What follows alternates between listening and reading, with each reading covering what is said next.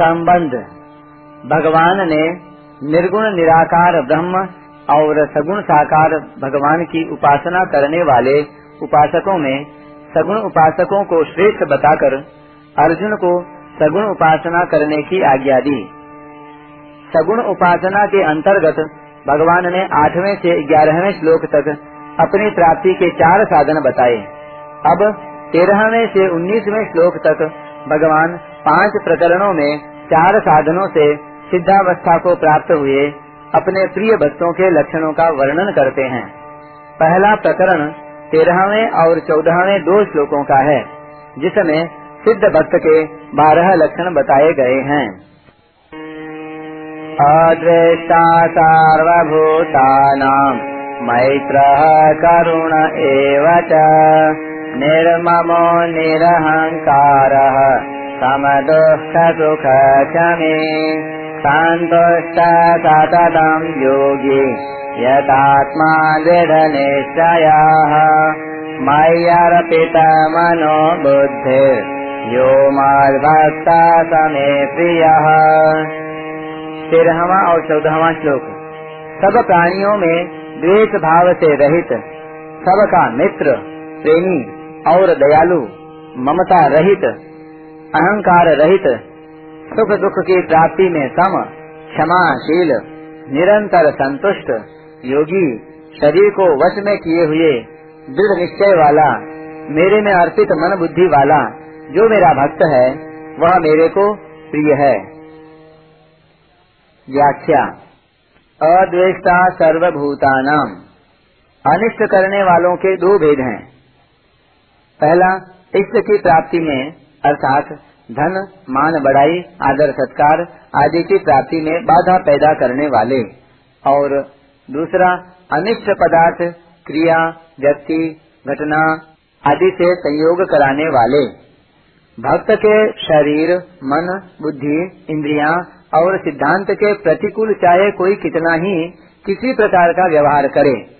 इष्ट की प्राप्ति में बाधा डाले, किसी प्रकार की आर्थिक और शारीरिक हानि पहुँचाए। पर भक्त के हृदय में उसके प्रति कभी किंचन मात्र भी द्वेष नहीं होता, कारण कि वह प्राणी मात्र में अपने प्रभु को ही व्याप्त देखता है। ऐसी स्थिति में वह विरोध करे तो किस किससे करे? निज प्रभु मय देख ही जगत के ही सन कर ही विरोध। इतना ही नहीं, वह तो अनिष्ट करने वालों की सब क्रियाओं को भी भगवान का कृपा पूर्ण मंगलमय विधान ही मानता है। प्राणी मात्र स्वरूप से भगवान का ही अंश है। अतः किसी भी प्राणी के प्रति थोड़ा भी द्वेष भाव रहना भगवान के प्रति ही द्वेष है। इसलिए किसी प्राणी के प्रति द्वेष रहते हुए भगवान से अभिन्नता तथा अनन्य प्रेम नहीं हो सकता। प्राणी मात्र के प्रति द्वेष भाव से रहित होने पर ही भगवान में पूर्ण प्रेम हो सकता है। इसलिए भक्त में प्राणी मात्र के प्रति द्वेष का सर्वथा अभाव होता है। मैत्र करुण एवच। यहाँ भक्त के जो लक्षण बताए गए हैं, वे ज्ञानी गुणातीत पुरुषों के चौदह अध्याय के बाईसवें से पच्चीसवें श्लोक में वर्णित लक्षणों की अपेक्षा भी अधिक एवं विलक्षण हैं। मैत्र और करुण पद भी यही भक्त के लक्षणों में ही आए हैं। भक्त के अंतकरण में प्राणी मात्र के प्रति केवल द्वेष का अत्यंत अभाव ही नहीं होता, प्रत्युत संपूर्ण प्राणियों में भगवत भाव होने के नाते उसका सबसे मैत्री और दया का व्यवहार भी होता है। भगवान प्राणी मात्र के सुहृद हैं, सुहृदम सर्वभूतानाम। भगवान का स्वभाव भक्त में अवतरित होने के कारण भक्त भी संपूर्ण प्राणियों का सुहृद होता है। सुहृद सर्वदेही नाम इसलिए भक्त का भी सभी प्राणियों के प्रति बिना किसी स्वार्थ के स्वाभाविक ही मैत्री और दया का भाव रहता है। हे तो रहित जग जोग उपकारी, तुम तुम्हार सेवक असुरारी।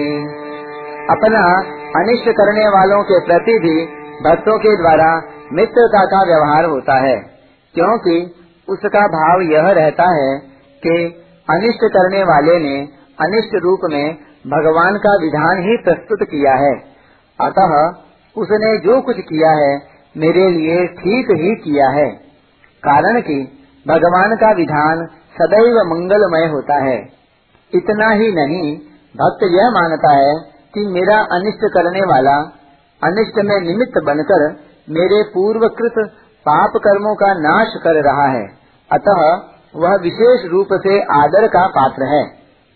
साधक मात्र के मन में यह भाव रहता है और रहना ही चाहिए कि उसका अनिष्ट करने वाला उसके पिछले पापों का फल भुगता कर उसे शुद्ध कर रहा है। जब सामान्य साधक में भी अनिष्ट करने वाले के प्रति मैत्री और करुणा का भाव रहता है, फिर सिद्ध भक्त का तो कहना ही क्या है? सिद्ध भक्त का तो उसके प्रति ही क्या? प्राणी मात्र के प्रति मैत्री और दया का विलक्षण भाव रहता है। पातंजल योग दर्शन में चित्त शुद्धि के चार हेतु बताए गए हैं। मैत्री, करुणा, मुदितोपेक्षाणाम, सुख, दुख, पुण्य पुण्य विषयाणाम भावना चित्त प्रसादनम। सुखियों के प्रति मैत्री, दुखियों के प्रति करुणा, पुण्यात्माओं के प्रति मुदिता, प्रसन्नता और पापात्माओं के प्रति उपेक्षा के भाव से चित्त में निर्मलता आती है। परंतु भगवान ने इन चारों हेतुओं को दो में विभक्त कर दिया है। मैत्र च करुण। तात्पर्य यह है कि सिद्ध भक्त का सुखियों और पुण्यात्माओं के प्रति मैत्री का भाव तथा दुखियों और पापात्माओं के प्रति करुणा का भाव रहता है। दुख पाने वाले की अपेक्षा, दुख देने वाले पर उपेक्षा का भाव न होकर दया होनी चाहिए। क्योंकि दुख पाने वाला तो पुराने पापों का फल भोग कर पापों से छूट रहा है, पर दुख देने वाला नया पाप कर रहा है। अतः दुख देने वाला दया का विशेष पात्र है। निर्मम। यद्यपि भक्त का प्राणी मात्र के प्रति स्वाभाविक ही मैत्री और करुणा का भाव रहता है। तथापि, उसकी किसी के प्रति किंचन मात्र भी ममता नहीं होती। प्राणियों और पदार्थों में ममता ही मनुष्य को संसार में बांधने वाली होती है। अर्थात, प्राणियों और पदार्थों में मेरेपन का भाव ही मनुष्य को संसार में बांधने वाला होता है। भक्त इस ममता से सर्वथा रहित होता है। उसकी अपने कहलाने वाले शरीर इंद्रियाँ, मन और बुद्धि में भी बिल्कुल ममता नहीं होती। साधक से भूल यह होती है कि वह प्राणियों और पदार्थों से तो ममता को हटाने की चेष्टा करता है पर अपने शरीर मन बुद्धि और इंद्रियों से ममता हटाने की ओर विशेष ध्यान नहीं देता। इसीलिए वह सर्वथा निर्मम नहीं हो पाता। निरहंकार। शरीर इंद्रियाँ आदि जड़ पदार्थों को अपना स्वरूप मानने से अहंकार उत्पन्न होता है। भक्त की अपने शरीर आदि के प्रति किंचन मात्र भी अहम बुद्धि न होने के कारण तथा केवल भगवान से अपने नित्य संबंध का अनुभव हो जाने के कारण उसके अंतकरण में स्वतः श्रेष्ठ, दिव्य, अलौकिक गुण प्रकट होने लगते हैं। इन गुणों को भी वह अपने गुण नहीं मानता। प्रत्युत देवी संपत्ति होने से भगवान के ही मानता है। सत परमात्मा के होने के कारण ही ये गुण सदगुण कहलाते हैं। ऐसी दशा में भक्त उनको अपना मान ही कैसे सकता है? इसलिए वह अहंकार से सर्वथा रहित होता है। सम दुख सुख। भक्त सुख दुखों की प्राप्ति में सम रहता है। अर्थात अनुकूलता, प्रतिकूलता उसके हृदय में राग, द्वेष, हर्ष, शोक आदि विकार पैदा नहीं कर सकते। गीता में सुख, दुख, पद, अनुकूलता, प्रतिकूलता की परिस्थिति जो सुख, दुख उत्पन्न करने में हेतु है, उसके लिए तथा अंतकरण में होने वाले हर्ष, शोक आदि विकारों के लिए भी आया है। अनुकूल और प्रतिकूल परिस्थिति मनुष्य को सुखी, दुखी बनाकर ही उसे बांधती है।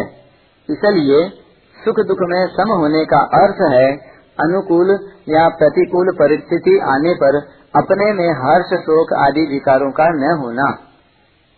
भक्त के शरीर, इंद्रिया, मन, सिद्धांत आदि के अनुकूल या प्रतिकूल प्राणी, पदार्थ, परिस्थिति, घटना आदि का संयोग या वियोग होने पर उसे अनुकूलता और प्रतिकूलता का ज्ञान तो होता है, पर उसके अंतकरण में हर्ष, शोक आदि कोई विकार उत्पन्न नहीं होता।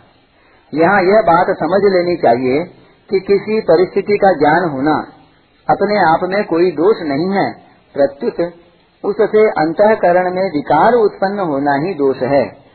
भक्त, राग देश हर्ष, शोक आदि विकारों से सर्वथा रहित होता है।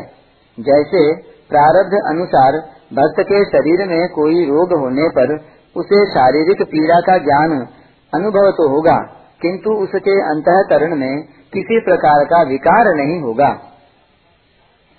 क्षमी, अपना किसी तरह का भी अपराध करने वाले को किसी भी प्रकार का दंड देने की इच्छा न रखकर उसे क्षमा कर देने वाले को क्षमी कहते हैं। भक्त के लक्षणों में पहले अद्वेष्टा पद देकर भगवान ने भक्त में अपना अपराध करने वाले के प्रति द्वेष का अभाव बताया। अब यहाँ क्षमी पद से यह बताते हैं कि भक्त में अपना अपराध करने वाले के प्रति ऐसा भाव रहता है कि उसको भगवान अथवा अन्य किसी के द्वारा भी दंड न मिले। ऐसा क्षमा भाव भक्त की एक विशेषता है। संतुष्ट सततम।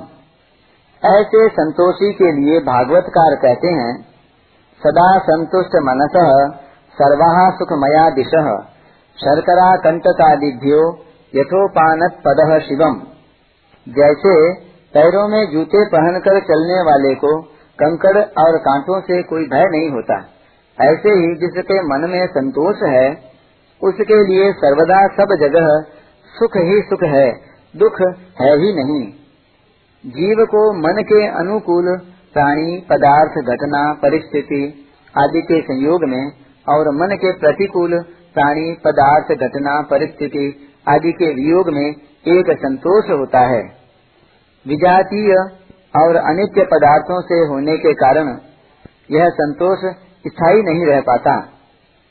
स्वयं नित्य होने के कारण जीव को नित्य परमात्मा की अनुभूति से ही वास्तविक और स्थायी संतोष होता है। भगवान को प्राप्त होने पर भक्त नित्य निरंतर संतुष्ट रहता है। क्योंकि न तो उसका भगवान से कभी वियोग होता है, और न उसको नाशवान संसार की कोई आवश्यकता ही रहती है। अतः उसके असंतोष का कोई कारण ही नहीं रहता। इस संतुष्टि के कारण वह संसार के किसी भी प्राणी पदार्थ के प्रति किंचन मात्र भी महत्व बुद्धि नहीं रखता। संत कबीर दास जी कहते हैं गो धन गज धन बाजी धन और रतन धन खान जब आवे संतोष धन सब धन धूरी समान। संतुष्ट के साथ सततम पद देकर भगवान ने भक्त के उस नित्य निरंतर रहने वाले संतोष की ओर ही लक्ष्य कराया है। जिसमें न तो कभी कोई अंतर पड़ता है और न कभी अंतर पड़ने की संभावना ही रहती है।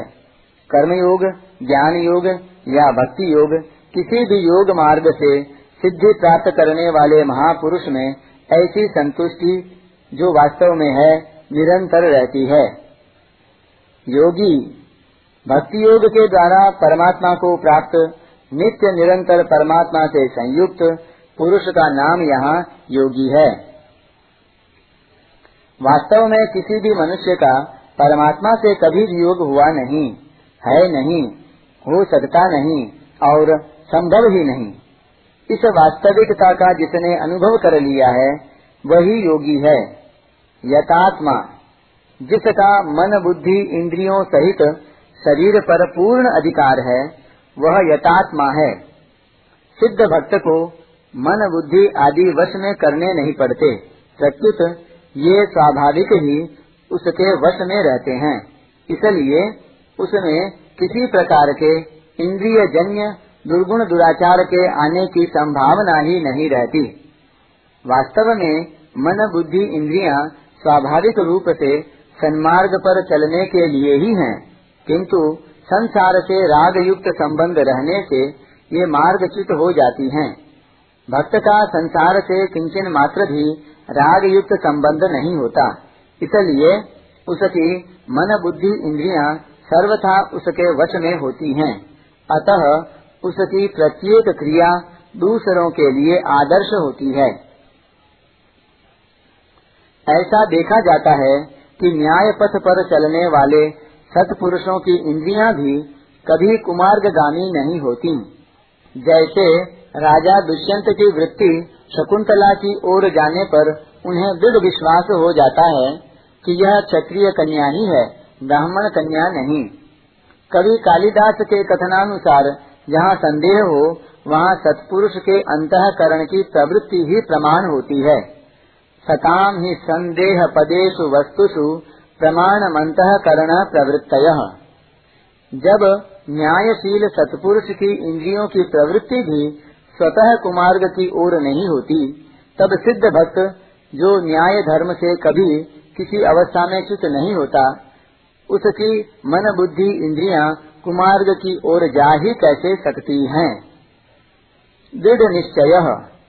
सिद्ध महापुरुष की दृष्टि में संसार की स्वतंत्र सत्ता का सर्वथा अभाव रहता है। उसकी बुद्धि में एक परमात्मा की ही अटल सत्ता रहती है। अतः उसकी बुद्धि में विपर्य दोष नहीं रहता। अर्थात, उसकी बुद्धि में प्रतिक्षण बदलने वाले संसार का स्थायी दिखना नहीं रहता। उसको एक भगवान के साथ ही अपने नित्य सिद्ध संबंध का अनुभव होता रहता है। अतः उसका भगवान में ही दृढ़ निश्चय होता है? उसका यह निश्चय बुद्धि में नहीं, प्रत्युत स्वयं में होता है। जिसका आभास बुद्धि में प्रतीत होता है।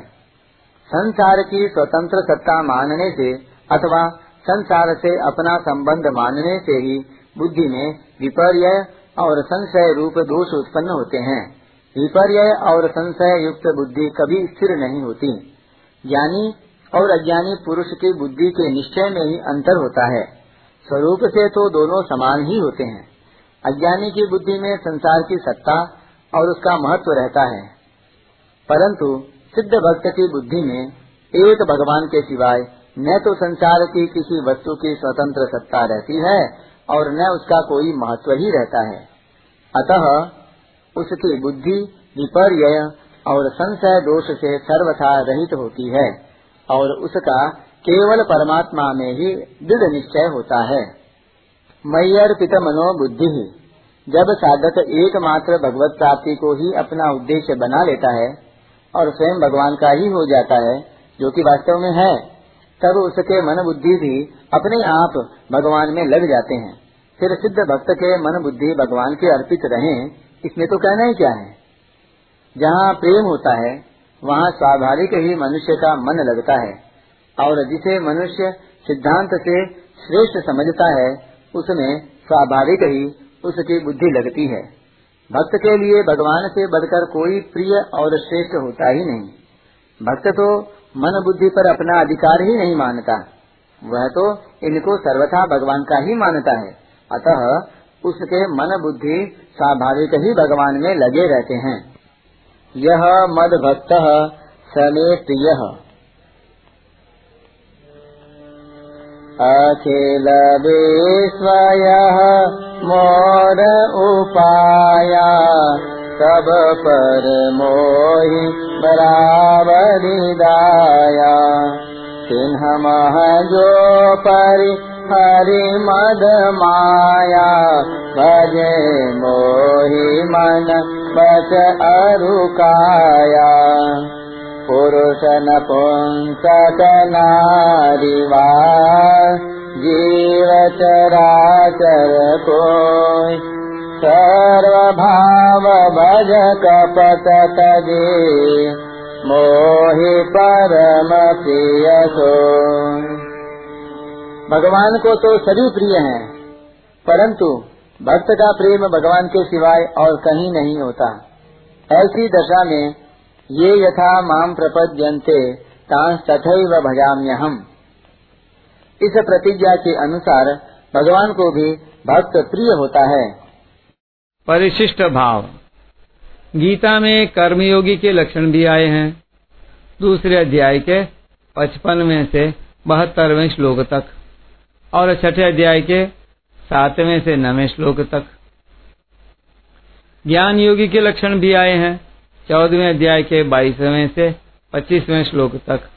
और भक्त के लक्षण भी आए हैं। बारहवें अध्याय के तेरहवें से उन्नीसवें श्लोक तक। परंतु केवल भक्त के लक्षणों में ही भगवान ने कहा है, अद्वेष्टा सर्वभूतानाम मैत्र करुण एवच यह लक्षण मित्रता और करुणा न कर्मयोगी के लक्षणों में आया है, न ज्ञान योगी के लक्षणों में। प्रत्युत केवल भक्त के लक्षणों में आया है। कर्मयोगी और ज्ञान योगी में समता तो होती है, पर मित्रता और करुणा नहीं होती। परंतु भक्त में आरंभ से ही मित्रता और करुणा होती है। भक्त की दृष्टि में संपूर्ण प्राणी समग्र भगवान का अंग होने से अपने प्रभु ही हैं। फिर कौन वैर करे? किस से करे और क्यों करे? निज प्रभु मय देख जगत के ही सन करही विरोध। उदाहरण के लिए, किसी को राम प्रिय है, किसी को कृष्ण प्रिय है, किसी को शंकर प्रिय है तो इष्ट अलग अलग होने पर भी वे सब भक्त परस्पर एक हो सकते हैं, पर सब ज्ञान योगी परस्पर एक नहीं हो सकते। अगर भक्त और ज्ञान योगी परस्पर मिलें तो भक्त ज्ञान योगी का जितना आदर करेगा, उतना ज्ञान योगी भक्त का नहीं कर सकेगा। इसलिए भक्तों का लक्षण बताया है तब ही मान प्रद आप अमानी। श्री रामचरित मानस के आरंभ में गोस्वामी तुलसीदास जी महाराज सज्जनों के साथ साथ दुष्टों की भी वंदना करते हैं और सच्चे भाव से करते हैं। बहुरी बंदी खल गन सती भाए। ऐसा भक्त ही कर सकता है। ज्ञान योगी नहीं। यद्यपि ज्ञान योगी का किसी से कभी किंचन मात्र भी वैर नहीं होता, तथापि उसमें स्वाभाविक उदासीनता, तटस्थता रहती है। विवेक मार्ग ज्ञान में वैराग्य की मुख्यता रहती है और वैराग्य रूखा होता है। इसलिए ज्ञान योगी में भीतर से कठोरता न होने पर भी वैराग्य उदासीनता के कारण बाहर से कठोरता प्रतीत होती है। सुख लेने में कठोरता रहती है और सुख देने में कोमलता रहती है। ज्ञान योगी मोक्ष का भी सुख लेता है तो उस समय कठोरता रहती है। परंतु दूसरे को सुख देने का भाव होने से भक्त में आरंभ से ही कोमलता रहती है। भक्त के मन में वैरी से भी द्वेष नहीं होता। ज्ञान योगी पिता की तरह होता है और भक्त माँ की तरह। इसलिए भक्त में करुणा ज़्यादा होती है। एव पद देने का तात्पर्य है कि भक्त द्वेष भाव से रहित होता है। इतनी ही बात नहीं है, वह मित्र भाव वाला और दयालु भी होता है। निर्ममो निरहंकार। प्रत्येक साधक के लिए निर्मम और निरहंकार होना बहुत आवश्यक है। इसलिए गीता में भगवान ने कर्मयोग ज्ञान योग और भक्ति योग तीनों ही योग मार्गों में निर्मम और निरहंकार होने की बात कही है। कर्मयोग में निर्ममो निरहंकार स शांतिमधिगछति ज्ञान योग में अहंकारम बलम दर्पम कामम क्रोधम परिग्रहम, विमुच्य निर्मम शांतो ब्रह्म भूयाय कल्पते। और भक्ति योग में निर्ममो निरहंकार सम दुख सुख, क्षमी। इस विषय में एक विशेष ध्यान देने की बात है कि वास्तव में हमारा स्वरूप अहंता ममता से रहित है। अहंता, मैंपन और ममता, मेरापन दोनों अपने स्वरूप में मानी हुई हैं, वास्तविक नहीं हैं। अगर ये वास्तविक होती तो हम कभी निर्मम और निरहंकार नहीं हो सकते। और भगवान भी सबके लिए निर्मम और निरहंकार होने की बात नहीं कहते। परंतु हम निर्मम और निरहंकार हो सकते हैं, तभी भगवान ऐसा कहते हैं। कर्मयोग में पहले कामना का त्याग होता है, फिर कर्मयोगी स्वतः निर्मम, निरहंकार हो जाता है। ज्ञान योग में पहले अहंकार का त्याग होता है, फिर ज्ञान योगी स्वतः निर्मम हो जाता है। भक्ति योग में भक्त अपने आप को भगवान के अर्पित कर देता है तो भगवत कृपा से वह स्वतः निर्मम, निरहंकार हो जाता है। मय्यर्पित मनो बुद्धिर यो मद भक्त समे प्रिय। यहाँ, मय्यर्पित मनो बुद्धि पद उस मनुष्य का वाचक है, जिसने स्वयं को, अपने आप को भगवान के अर्पित कर दिया है। स्वयं अर्पित होने से मन बुद्धि भी स्वतः भगवान के अर्पित हो जाते हैं। स्वयं अर्पित होने से फिर कुछ बाकी रहता ही नहीं। कारण कि स्वयं पहले है, शरीर, मन, बुद्धि आदि पीछे हैं। भक्त पहले है, मनुष्य पीछे है। भगवान में अर्पित होने से मन, बुद्धि की स्वतंत्र सत्ता नहीं रहती। प्रत्युत केवल भगवान ही रहते हैं। भगवान का परा और अपरा दोनों प्रकृतियों के साथ समान संबंध है। पर जीव परा का संबंध अपरा के साथ नहीं है। कारण कि जीव अपरा प्रकृति से उत्कृष्ट है और भगवान का अंश है। इसलिए जीव का संबंध भगवान के साथ है। मय्यर्पित मनोबुद्धि का तात्पर्य है कि जीव अपरा प्रकृति मन बुद्धि को अपना न माने, प्रत्युत भगवान को ही अपना माने। यहाँ मन के अंतर्गत चित्त को और बुद्धि के अंतर्गत अहम को भी लेना चाहिए। भगवान ज्ञान स्वरूप और नित्य परिपूर्ण है। अतः उनमें ज्ञान की भूख, जिज्ञासा तो नहीं है, पर प्रेम की भूख, प्रेम पिपासा अवश्य है। इसलिए भगवान कहते हैं कि मेरे में अर्पित मन बुद्धि वाला जो मेरा भक्त है, वह मेरे को प्रिय है।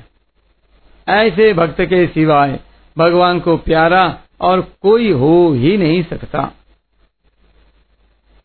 जैसे किसी राजा का बेटा दूसरों से भीख मांगने लगे तो वह राजा को नहीं सुहा था। ऐसे ही सत, चित, आनंद रूप भगवान का अंश जीव जब असत, जड़, दुख रूप संसार से कुछ आशा रखता है, तब वह भगवान को नहीं सुहाता प्यारा नहीं लगता, क्योंकि इसमें जीव का महान अहित है। भगवान को वही प्यारा लगता है जो अन्य से आशा नहीं रखता, तथा जिसमें जीव का परम हित होता है। एक बानी करुणा निधान की, सो प्रिय जाके गति न आन की।